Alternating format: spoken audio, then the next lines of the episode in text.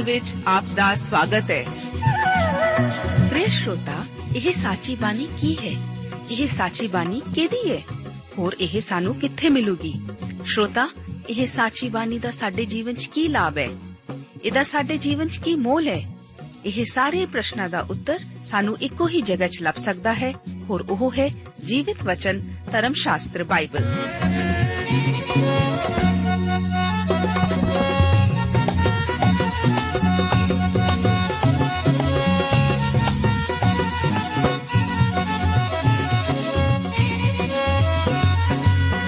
ਧਰਮ ਸ਼ਾਸਤਰ ਬਾਈਬਲ। ਉਹੀ ਜੀਵਿਤ ਵਚਨ ਦਾ ਅਸੀਂ ਇਸ ਕਾਰਜਕ੍ਰਮ ਵਿੱਚ ਅਧਿਐਨ ਕਰਾਂਗੇ।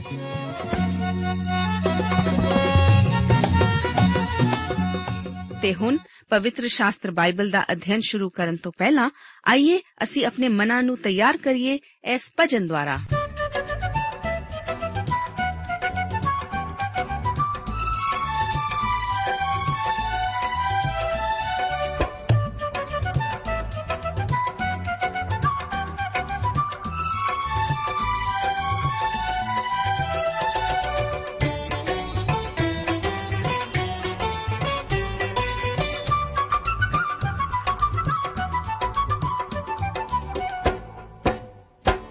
ਜ਼ਮੀਨ ਦੇ ਵਾਰਿਸ ਹੋਵਣਗੇ ਮੁਬਾਰਕ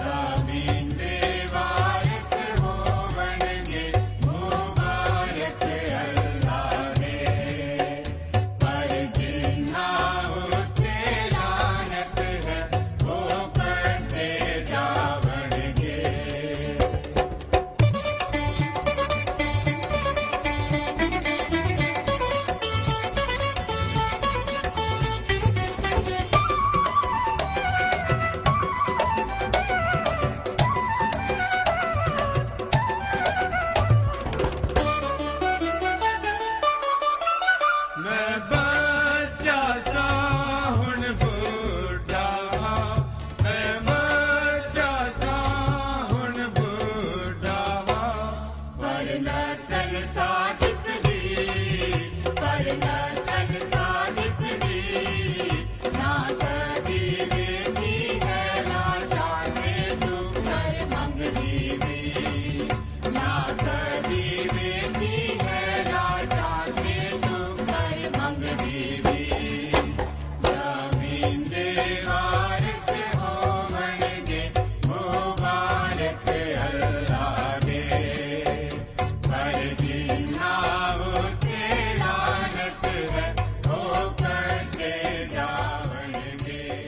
ਪਿਆਰੇ ਦੋਸਤੋ, ਇਸ ਪ੍ਰੋਗਰਾਮ ਵਿੱਚ ਦੂਸਰੀ ਰਾਜਿਆਂ ਦੀ ਪੋਥੀ ਦੇ ਪਹਿਲੇ ਦੋ ਅਧਿਆਇਆਂ ਦਾ ਅਧਿਐਨ ਕਰਨ ਲਈ ਮੈਂ ਆਪ ਦਾ ਸਵਾਗਤ ਕਰਦਾ ਹਾਂ।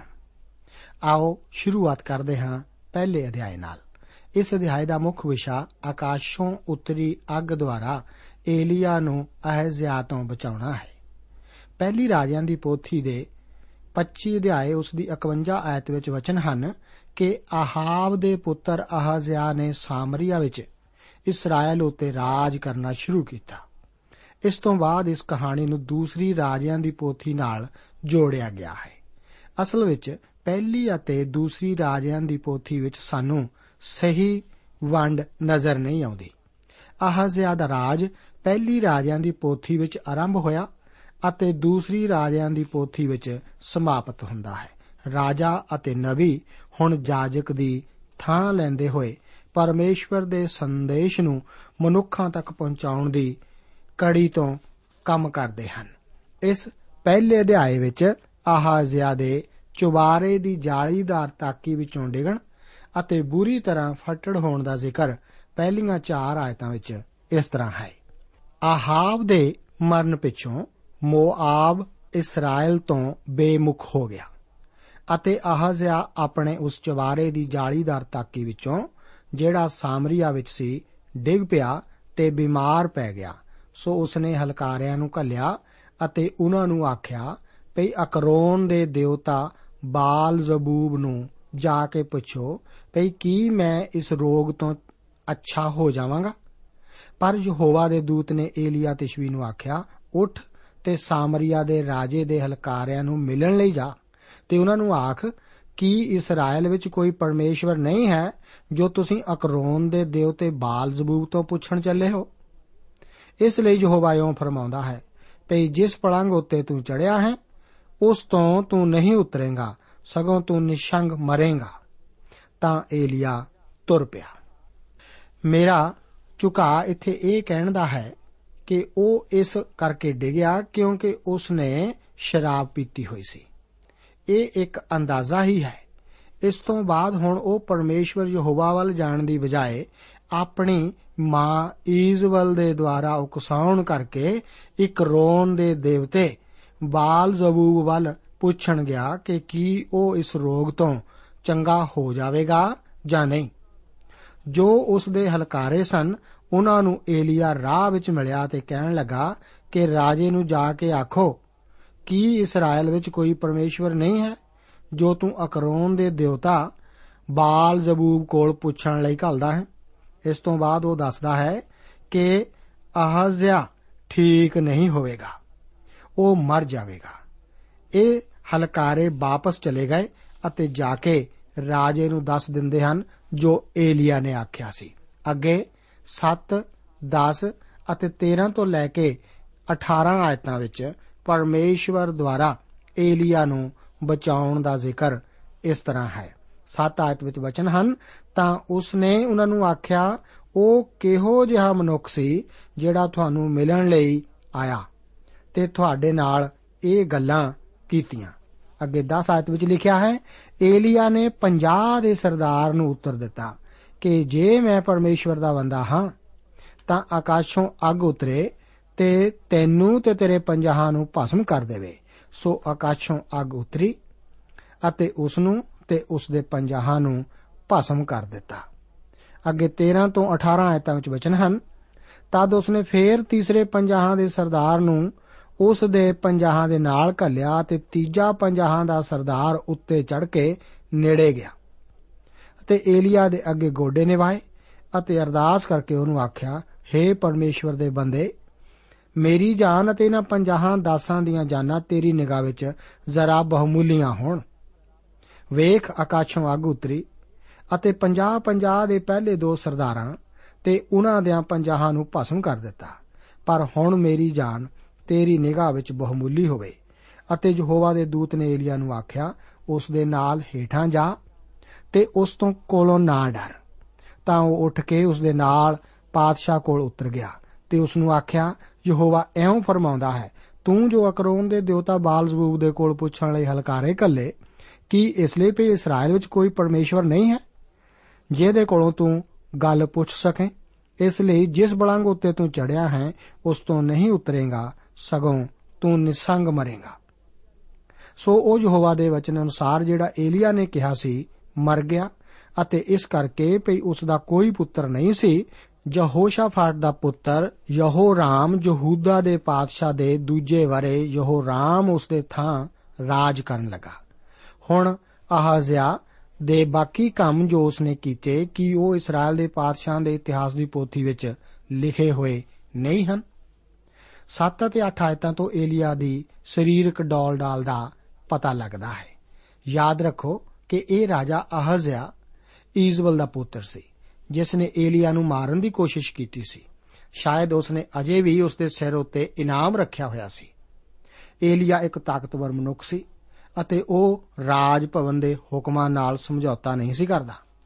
ਅੱਜ ਵੀ ਕਲੀਸਿਆ ਅਤੇ ਇਸ ਦੇ ਆਗੂਆਂ ਦੁਆਰਾ ਕੀਤੇ ਸਮਝੌਤੇ ਸੰਸਾਰ ਨੂੰ ਕਲੀਸਿਆ ਦੇ ਸੁਣਨ ਲਈ ਤਿਆਰ ਨਹੀਂ ਕਰ ਸਕੇ। ਅਸਲ ਵਿੱਚ ਤਾਂ ਸੰਸਾਰ ਜ਼ਰਾ ਵੀ ਨਹੀਂ ਸੁਣ ਰਿਹਾ। ਅਜਿਹਾ ਕਿਉਂ? ਜਦੋਂ ਤੱਕ ਕਲੀਸਿਆ ਪਰਮੇਸ਼ਵਰ ਦੀ ਬਾਣੀ ਦੀ ਮਨਾਦੀ ਨਹੀਂ ਕਰਦੀ, ਜਗਤ ਇਸ ਨੂੰ ਨਹੀਂ ਸੁਣੇਗਾ।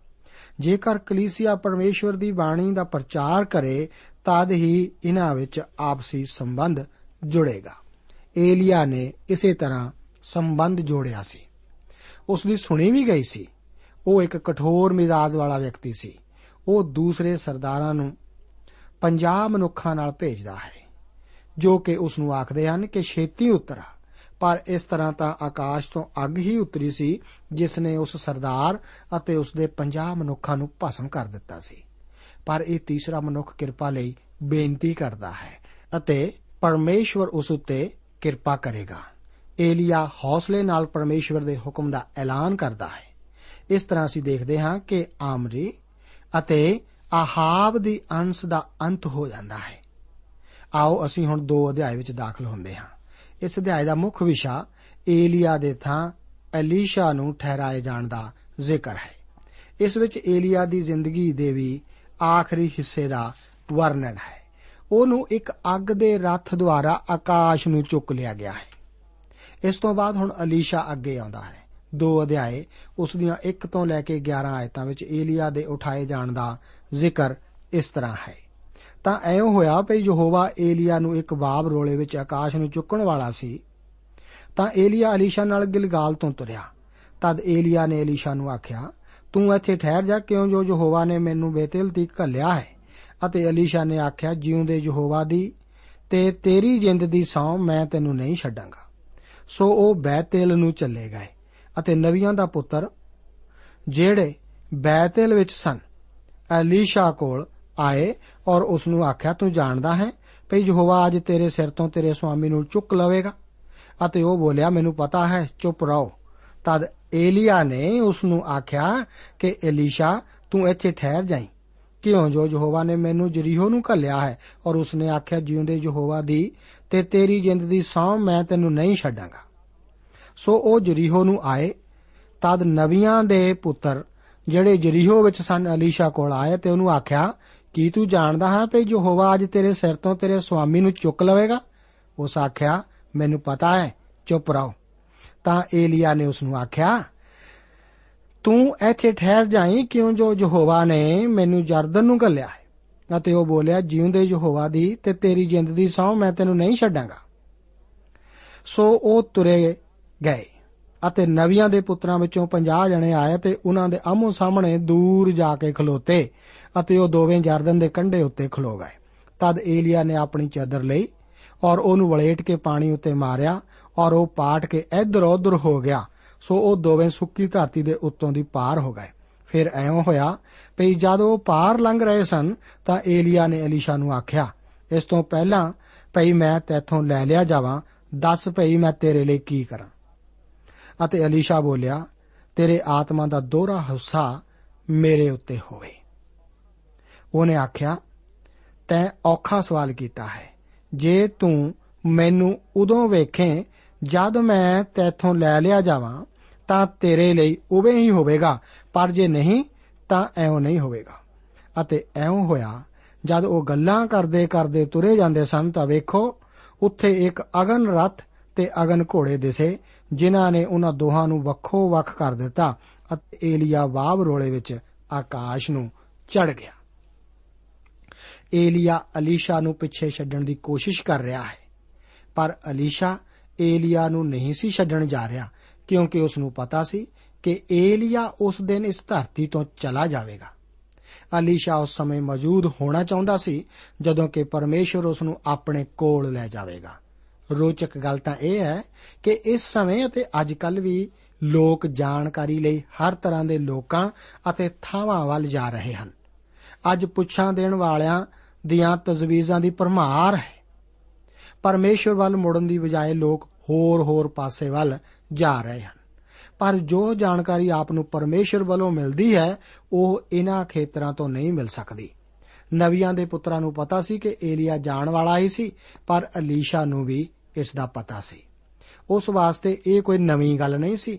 ਇਸ ਤੋਂ ਲਗਭਗ 500 ਸਾਲ ਪਹਿਲਾਂ ਪਰਮੇਸ਼ਵਰ ਨੇ ਜਰਦਨ ਨਦੀ ਨੂੰ ਸੁਕਾ ਦਿੱਤਾ ਸੀ, ਜਦੋਂ ਕਿ ਯਹੋਸ਼ੂਆ ਅਤੇ ਇਸرائیਲੀ ਇਸ ਵਿੱਚੋਂ ਪਾਰ ਹੋਏ ਸਨ।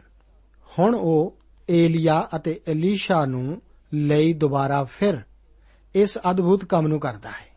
ਇੱਥੇ ਮੈਂ ਆਪ ਨੂੰ ਦੱਸ ਦੇਵਾਂ ਕਿ ਐਲੀਸ਼ਾ ਅਸਲ ਵਿੱਚ ਏਲੀਆ ਨਾਲੋਂ ਵੀ ਮਹਾਨ ਮਨੁੱਖ ਸੀ। ਉਸ ਉੱਤੇ ਵੀ ਪਰਮੇਸ਼ਵਰ ਦਾ ਆਤਮਾ ਟਿਕਿਆ ਹੋਇਆ ਸੀ। ਇਹ ਇੱਕ ਮਹੱਤਵਪੂਰਨ ਜੀਵਨ ਦਾ ਮਹਾਨ ਸਿੱਟਾ ਹੈ। ਦੋ ਅਧਿਆਏ, ਉਸ ਦੀਆਂ 12 ਤੋਂ ਲੈ ਕੇ 14 ਆਇਤਾਂ ਵਿੱਚ ਅਲੀਸ਼ਾ ਉੱਤੇ ਏਲੀਆ ਦੇ ਆਤਮਾ ਦਾ ਦੁੱਗਣਾ ਹਿੱਸਾ ਆਉਣ ਦਾ ਜ਼ਿਕਰ ਹੈ। ਇਹ ਮਨੁੱਖ ਹੁਣ ਏਲੀਆ ਦਾ ਥਾਂ ਲੈਂਦਾ ਹੈ ਅਤੇ ਉਹ ਉਸ ਦੇ ਵਿਸ਼ਵਾਸ ਨੂੰ ਪ੍ਰਦਰਸ਼ਿਤ ਕਰਦਾ ਹੈ। ਉਹ ਏਲੀਆ ਦੀ ਗੋਦੜੀ ਨੂੰ ਚੁੱਕਦਾ ਹੈ ਅਤੇ ਏਲੀਆ ਦੀ ਤਰ੍ਹਾਂ ਪਾਣੀ ਉੱਤੇ ਮਾਰਦਾ ਹੈ। ਸਮਰੱਥਾ ਨਾ ਤਾਂ ਗੋਦੜੀ ਵਿੱਚ ਸੀ ਅਤੇ ਨਾ ਹੀ ਏਲੀਆ ਵਿੱਚ। ਇਹ ਤਾਂ ਪਰਮੇਸ਼ਵਰ ਵਿੱਚ ਹੀ ਸੀ। ਅਤੇ ਅਲੀਸ਼ਾ ਨੂੰ ਇਸ ਦਾ ਪਤਾ ਹੈ। ਜੋ ਵਿਸ਼ਵਾਸ ਏਲੀਆ ਵਿੱਚ ਸੀ, ਉਹੀ ਅਲੀਸ਼ਾ ਵਿੱਚ ਹੈ ਅਤੇ ਇਸ ਏਲੀਆ ਦੇ ਪਰਮੇਸ਼ਵਰ ਵਿੱਚ ਵੀ ਸੀ। ਉਹ ਸਵਾਲ ਕਰਦਾ ਹੈ ਕਿ ਏਲੀਆ ਦਾ ਪਰਮੇਸ਼ਰ ਯਹੋਵਾ ਕਿੱਥੇ ਹੈ? ਅੱਜ ਵੀ ਇਹੋ ਹੀ ਮਹੱਤਵਪੂਰਨ ਸਵਾਲ ਹੈ। ਕਿਸੇ ਵੀ ਮਨੁੱਖ, ਔਰਤ ਜਾਂ ਕਿਸੇ ਵਿਧੀ ਵੱਲ ਮਦਦ ਲਈ ਤੱਕਲ ਨਾਲੋਂ। ਜਿਵੇਂ ਕਿ ਅੱਜ ਕਈ ਲੋਕ ਕਰਦੇ ਹਨ, ਕਿਉਂ ਨਾ ਇਸਰਾਇਲ ਦੇ ਪਰਮੇਸ਼ਰ ਯਹੋਵਾ ਵੱਲ ਤੱਕਿਆ ਜਾਵੇ। ਉਹ ਜ਼ਿੰਦਾ ਪਰਮੇਸ਼ਵਰ ਹੈ। ਉਹ ਪ੍ਰਭੂ ਯੀਸ਼ੂ ਮਸੀਹ ਦਾ ਪਿਤਾ ਅਤੇ ਪਰਮੇਸ਼ਵਰ ਹੈ। ਮੇਰੇ ਦੋਸਤ, ਉਸੇ ਵੱਲ ਤੱਕੋ। ਅਲੀਸ਼ਾ ਅਤੇ ਏਲੀਆ ਦੀ ਗੋਦੜੀ ਚੁੱਕੀ ਅਤੇ ਪਾਣੀ ਉੱਤੇ ਮਾਰੀ ਅਤੇ ਉਹ ਪਾਟ ਕੇ ਇੱਧਰ ਉੱਧਰ ਹੋ ਗਿਆ। ਉਹ ਆਪਣੇ ਜੀਵਨ ਦਾ ਇੱਕ ਨਵਾਂ ਦੌਰ ਆਰੰਭ ਕਰਨ ਲਈ ਜਰਦਨ ਨਦੀ ਦੇ ਪਾਰ ਲੰਘ ਗਿਆ ਸੀ। ਇਸ ਅਧਿਆਏ ਦੇ ਬਾਕੀ ਭਾਗ ਵਿੱਚ ਅਲੀਸ਼ਾ ਦੁਆਰਾ ਏਲੀਆ ਦੀ ਥਾਂ ਲੈਣ ਦਾ ਜ਼ਿਕਰ ਹੈ। ਨਵੀਆਂ ਦੇ ਪੁੱਤਰ ਜੋ ਕਿ ਉਸ ਸਮੇਂ ਦੇ ਅਧਿਆਤਮਿਕ ਵਿਦਿਆਰਥੀ ਸਨ, ਉਹ ਦੇਖ ਹੀ ਰਹੇ ਸਨ ਜਦੋਂ ਕਿ ਅਲੀਸ਼ਾ ਪਾਣੀਆਂ ਨੂੰ ਮਾਰ ਰਿਹਾ ਸੀ ਅਤੇ ਉਹ ਜਰਦਨ ਨਦੀ ਤੋਂ ਪਾਰ ਲੰਘ ਗਿਆ। ਉਹ ਸ਼ੱਕ ਕਰਦੇ ਸਨ ਕਿ ਕੀ ਏਲੀਆ ਸੱਚਮੁੱਚ ਉੱਪਰ ਚਲਾ ਗਿਆ ਹੈ। ਉਹ ਸੋਚਦੇ ਸਨ ਕਿ ਸ਼ਾਇਦ ਪਰਮੇਸ਼ਵਰ ਨੇ ਉਸ ਨੂੰ ਕਿਸੇ ਵਿਰਾਨ ਥਾਂ ਵਿੱਚ ਛੱਡ ਦਿੱਤਾ ਹੈ। ਪਰ ਏਲੀਆ ਤਾਂ ਅਸਲ ਵਿੱਚ ਉੱਪਰ ਉਠਾਇਆ ਜਾ ਚੁੱਕਾ ਸੀ ਅਤੇ ਇਸ ਦੀ ਛਾਣਬੀਣ ਦੀ ਹੁਣ ਕੋਈ ਜ਼ਰੂਰਤ ਨਹੀਂ ਸੀ। ਅਲੀਸ਼ਾ ਨੇ ਆਖਿਆ ਕਿ ਮੈਂ ਤੁਹਾਨੂੰ ਇਵੇਂ ਹੀ ਆਖਿਆ ਸੀ। ਇਸ ਤੋਂ ਬਾਅਦ ਜਰੀਹੋ ਸ਼ਹਿਰ ਦੇ ਲੋਕ ਅਲੀਸ਼ਾ ਕੋਲ ਇੱਕ ਸਮੱਸਿਆ ਲੈ ਕੇ ਆਉਂਦੇ ਹਨ। ਅਲੀਸ਼ਾ ਖਰਾਬ ਪਾਣੀ ਨੂੰ ਠੀਕ ਕਰ ਦਿੰਦਾ ਹੈ। ਇਹ ਉਸ ਦਾ ਦੂਸਰਾ ਅਚੰਭੇ ਦਾ ਕੰਮ ਸੀ। ਇਸ ਤੋਂ ਬਾਅਦ ਵਚਨ ਦਾ ਇੱਕ ਅਜਿਹਾ ਭਾਗ ਹੈ, ਜੋ ਕਿ ਛੋਟੇ ਮੁੰਡਿਆਂ ਦੇ ਮਾਰੇ ਜਾਣ ਨਾਲ ਸੰਬੰਧਿਤ ਹੈ ਅਤੇ ਜਿਸ ਦੀ ਅਕਸਰ ਬਹੁਤ ਆਲੋਚਨਾ ਕੀਤੀ ਜਾਂਦੀ ਹੈ। ਆਓ ਪਹਿਲਾਂ ਇਸ ਘਟਨਾ ਦੇ ਪਿਛੋਕੜ ਉੱਤੇ ਨਜ਼ਰ ਮਾਰੀਏ। ਇਸ ਸਮੇਂ ਹੁਣ ਅਲੀਸ਼ਾ ਏਲੀਆ ਦੇ ਉੱਪਰ ਉਠਾਏ ਜਾਣ ਤੋਂ ਬਾਅਦ ਵਾਪਸ ਆ ਰਿਹਾ ਸੀ। ਜੋ ਕੁਝ ਵਾਪਰਿਆ ਸੀ, ਇਸ ਦੀ ਖਬਰ ਉਸ ਤੋਂ ਪਹਿਲਾਂ ਹੀ ਜਾ ਚੁੱਕੀ ਸੀ। ਜਦੋਂ ਉਹ ਬੇਤੇਲ ਨੂੰ ਜਾ ਰਿਹਾ ਸੀ, ਤਦ ਕੁਝ ਮੁੰਡੇ ਸ਼ਹਿਰੋਂ ਨਿਕਲੇ ਅਤੇ ਠੱਠਾ ਕਰਦੇ ਉਹਨੂੰ ਆਖਣ ਲੱਗੇ, ਗੰਜੇ, ਸਿਰ ਵਾਲਿਆ, ਅਲੀਸ਼ਾ ਨੇ ਉਹਨਾਂ ਨੂੰ ਯਹੋਵਾ ਦਾ ਨਾਮ ਲੈ ਕੇ ਸਰਾਪ ਦਿੱਤਾ ਅਤੇ ਦੋ ਰਿਛਣੀਆਂ ਨੇ ਆ ਕੇ 42 ਮੁੰਡਿਆਂ ਨੂੰ ਪਾੜ ਛੱਡਿਆ। ਸਿਰਫ ਆਲੋਚਕ ਹੀ ਨਹੀਂ, ਬਲਕਿ ਕਈ ਸੱਚੇ ਵਿਸ਼ਵਾਸੀ ਵੀ ਪਰਮੇਸ਼ਵਰ ਦੀ ਇਸ ਬਾਣੀ ਤੋਂ ਹੈਰਾਨ ਹੁੰਦੇ ਹਨ। ਇੱਕ ਮਖੌਲੀਆ ਤਾਂ ਕਹਿ ਸਕਦਾ ਹੈ ਕਿ ਮੈਂ ਨਹੀਂ ਮੰਨਦਾ ਪਰਮੇਸ਼ਵਰ ਇਸ ਤਰ੍ਹਾਂ ਮੁੰਡਿਆਂ ਨੂੰ ਨਾਸ਼ ਕਰ ਸਕਦਾ ਹੈ। ਇਹ ਵਚਨ ਬਾਈਬਲ ਧਰਮ ਸ਼ਾਸਤਰ ਦੇ ਬਾਕੀ ਹਿੱਸੇ ਨਾਲ ਮੇਲ ਖਾਂਦਾ ਨਹੀਂ ਜਾਪਦਾ। ਪਰ ਸਭ ਤੋਂ ਪਹਿਲਾਂ ਮੈਂ ਆਪ ਨੂੰ ਦੱਸ ਦੇਵਾਂ ਕਿ ਮਨੁੱਖ ਦੇ ਅੰਦਰ ਪਰਮੇਸ਼ਵਰ ਦੇ ਵਿਰੁੱਧ ਬਗਾਵਤ ਕਰਨ ਦਾ ਇੱਕ ਸੁਭਾਅ ਵਸਿਆ ਹੋਇਆ ਹੈ। ਮਨੁੱਖ ਸਭ ਤੋਂ ਪਹਿਲਾਂ ਬਾਈਬਲ ਧਰਮ ਸ਼ਾਸਤਰ ਉਤੇ ਵਿਸ਼ਵਾਸ ਹੀ ਨਹੀਂ ਕਰਦਾ। ਉਹ ਤਾਂ ਹਰ ਇੱਕ ਗੱਲ ਦਾ ਜਵਾਬ ਵਿਗਿਆਨਕ ਨਜ਼ਰੀਏ ਨਾਲ ਭਾਲਦਾ ਹੈ। ਜੇਕਰ ਇੱਕ ਮਨੁੱਖ ਡਾਕਟਰ ਦਾ ਕੋਟ ਪਾ ਕੇ ਕਿਸੇ ਦੰਦਾਂ ਦੇ ਦੰਦ ਮੰਜਣ ਜਾਂ ਕਿਸੇ ਹੋਰ ਚੀਜ਼ ਬਾਰੇ ਕੁਝ ਐਲਾਨ ਕਰਦਾ ਹੈ ਤਾਂ ਹਰ ਇੱਕ ਇਸ ਨੂੰ ਖਰੀਦਣ ਲਈ ਭੱਜਦਾ ਹੈ। ਕਿਉਂਕਿ ਇਹ ਵਿਗਿਆਨਕ ਤੌਰ ਤੇ ਸਿੱਧ ਹੋ ਚੁੱਕਾ ਹੋਇਆ ਹੁੰਦਾ ਹੈ। ਜੀ ਹਾਂ, ਮੇਰੇ ਦੋਸਤ, ਇਹੋ ਹੀ ਮਨੁੱਖ ਦੇ ਸੁਭਾਅ ਨੂੰ ਪ੍ਰਗਟ ਕਰਦਾ ਹੈ। ਪਰ ਜੇਕਰ ਮਨੁੱਖ ਇਮਾਨਦਾਰ ਹੋ ਕੇ ਪਰਮੇਸ਼ਵਰ ਦੇ ਵਚਨ ਨਾਲ ਸੰਬੰਧਿਤ ਸਮੱਸਿਆਵਾਂ ਜਾਂ ਸਵਾਲਾਂ ਦਾ ਉੱਤਰ ਪਾਉਣਾ ਚਾਹੇ, ਤਾਂ ਉਹ ਉਸ ਨੂੰ ਜ਼ਰੂਰ ਮਿਲ ਜਾਂਦਾ ਹੈ।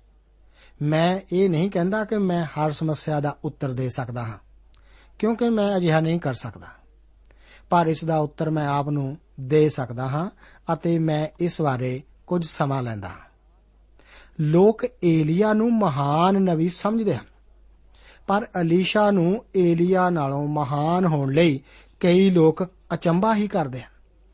ਏਲੀਆ ਸਭ ਤੋਂ ਮਹਾਨ ਨਵੀਆਂ ਵਿੱਚੋਂ ਇੱਕ ਸੀ, ਜੋ ਕਲੇਸ਼ ਦੇ ਦੌਰਾਨ ਇੱਕ ਗਵਾਹ ਦੇ ਵਜੋਂ ਧਰਤੀ ਤੇ ਵਾਪਸ ਪਰਤੇਗਾ। ਪ੍ਰਕਾਸ਼ ਦੀ ਪੋਥੀ ਉਸ ਦਾ 11 ਅਧਿਆਇ ਉਸ ਦੀਆਂ 3 ਤੋਂ 7 ਆਇਤਾਂ ਵਿੱਚ ਇਸ ਦਾ ਸਬੂਤ ਹੈ। ਅਲੀਸ਼ਾ ਨੇ ਏਲੀਆ ਨਾਲੋਂ ਵੱਧ ਅਚੰਭੇ ਦੇ ਕੰਮ ਵੀ ਕੀਤੇ ਸਨ। ਏਲੀਆ ਨੇ ਸਰਵਜਨਕ ਤੌਰ ਤੇ ਸੇਵਾ ਕੀਤੀ ਸੀ।